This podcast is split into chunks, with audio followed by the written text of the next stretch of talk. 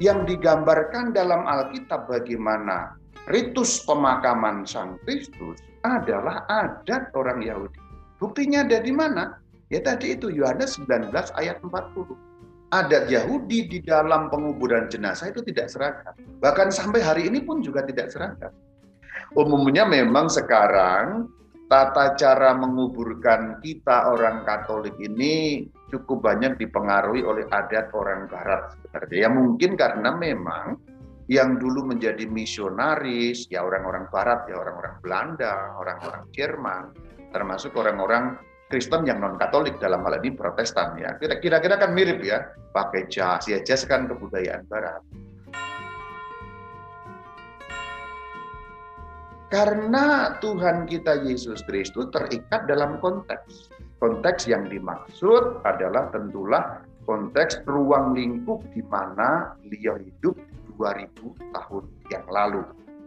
Yesus Kristus sebagai manusia itu beretnis Yahudi dan beragama Yahudi. Dan kalau kita melihat kembali ke Yohanes 19 ayat 40 kita cermat bagaimana pemakaman baginda Yesus kita akan sedikit mendapatkan titik terang. Yuk kita baca. Silahkan melihat bagian yang saya cetak warna kuning. Mereka mengambil jenazah Yesus dan seterusnya menurut adat orang Yahudi. Saya besarkan nih, menurut adat orang Yahudi. Berarti apa yang dilakukan kepada baginda Yesus yang wafat kemudian dimakamkan itu, itu menurut apa? Adat orang Yahudi. Berarti ini cara yang seperti ini adalah ini ada. Ini tata cara bagaimana orang Yahudi sebagai suatu budaya tertentu, sebagai kultur tertentu itu ya merawat jenazah, kemudian cara mereka mengebumikan atau memakamkan jenazah. Jadi simpelnya adalah yang digambarkan dalam Alkitab bagaimana ritus pemakaman Sang Kristus adalah adat orang Yahudi. Buktinya ada di mana? Ya tadi itu Yohanes 19 ayat 40. Berarti itu tidak ada hubungannya dengan kita sebagai orang Jawa, sebagai orang Sunda, sebagai orang Tionghoa, sebagai orang Batak, sebagai orang Flores dan lain sebagainya di Indonesia ini yang masing-masing memiliki adat sendiri-sendiri. Adat berarti kebudayaan. Kebudayaan berarti ada konteks kultural. Karena baginda Yesus orang Yahudi, maka menguburkannya menurut adat Yahudi. Dan konteks kultural itu pun ada konteks ruang dan waktu. Ruang itu maksudnya tempat di mana beliau hidup dalam hal ini eh, tanah Israel, wilayah Palestina pada pada wilayah itu. Kemudian konteks waktu berarti kan 2000 tahun yang lalu. Artinya, yang disebutkan dalam Alkitab itu punya ikatan tempat tertentu dan waktu tertentu.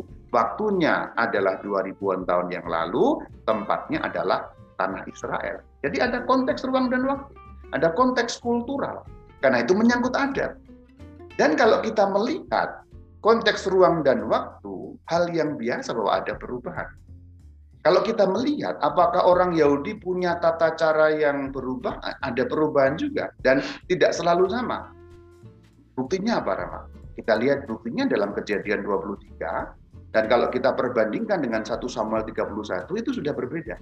Ini sama-sama menceritakan mengenai orang Yahudi atau sekurang-kurangnya yang terkait dengan orang Yahudi. Karena yang dalam kejadian 23 itu yang diceritakan adalah Abram atau Abraham dan Sarah cara Abraham memakamkan atau menguburkan Sarah istrinya itu kira-kira berarti mirip dengan cara orang-orang memakamkan Tuhan Yesus ya Bin ya. Jadi di dalam dalam gua, jadi masuk bukit batu yang dikeruk sehingga ada seperti gua. Tapi kalau ini di dalam gua yang mungkin memang alami di situ.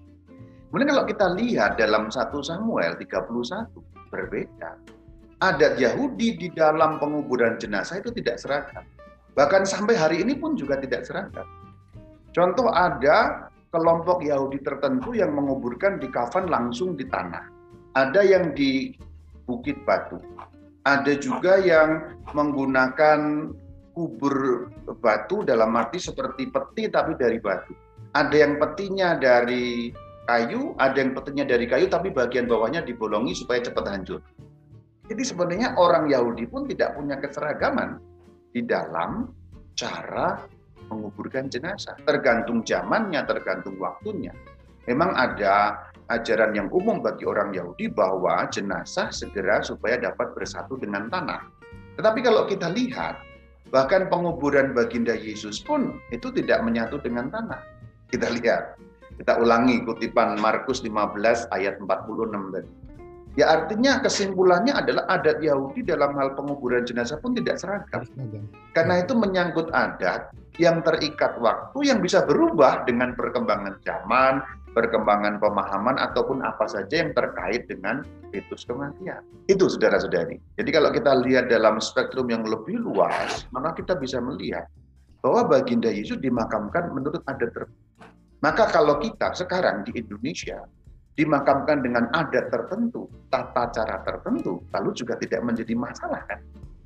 Umumnya memang sekarang tata cara menguburkan kita orang Katolik ini cukup banyak dipengaruhi oleh adat orang Barat sebenarnya. Ya mungkin karena memang yang dulu menjadi misionaris ya orang-orang Barat ya orang-orang Belanda, orang-orang Jerman, termasuk orang-orang Kristen yang non Katolik dalam hal ini Protestan ya. Kira-kira kan mirip ya, pakai jas, ya jas kan kebudayaan Barat.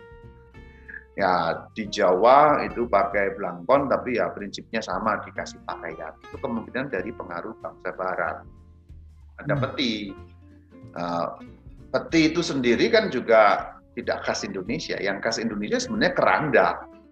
Artinya orang Indonesia zaman kuno tidak menguburkan mayat atau jenazah dengan peti, tapi badannya saja. Dan peti itu keranda yang dipakai berkali-kali. Kalau kita pergi kampung-kampung masih ada. Di kompleks pekuburan di bagian depan pasti akan disimpan keranda di sini. Dan keranda itu tanda petik seperti peti yang yang dipakai berulang-ulang. Dan sebenarnya kalau kita melihat sejarah di Eropa pun dulunya demikian. Karena dulu kan peti mahal, tidak tersedia bahan, masyarakatnya miskin, maka peti itu satu dipakai berulang-ulang. Nah, kebiasaan menguburkan peti yang personal itu kan juga kebudayaan yang belum belum terlalu lama sebenarnya baru-baru ini ya. Baru-baru ini yang mungkin baru beberapa ratus tahun belakangan ini. Ya ketika revolusi industri, kemudian tersedia bahan, lalu tingkat ekonomi orang meningkat sehingga bisa membeli peti. Zaman dulu tuh enggak peti satu-satu. Kalau kita lihat sejarah Eropa pun nggak seperti itu. Nah ini perkembangan baru. Jadi peti disimpan di ya, gereja atau di tempat apa uh, funeral home gitu, di tempat yang untuk urusan kematian. Nanti kalau ada yang mati dimasukin peti. Nanti sampai di makam ya dikeluarkan jenazahnya, kemudian dimakamkan, petinya dibawa lagi, dibersihkan, nanti dipakai yang mati berikutnya. Jadi tata cara itu pun mengalami perubahan-perubahan yang seiring zaman dan lain sebagainya. Jadi apa yang paling penting kalau dengan demikian? Prinsip dasarnya yang paling penting. Bukan pernak-pernik fisiknya itu yang paling penting. Yuk kita pelajari yuk. Sekarang apa prinsip dasarnya mengenai ritus kematian, mengenai penguburan jenazah menurut gereja Katolik.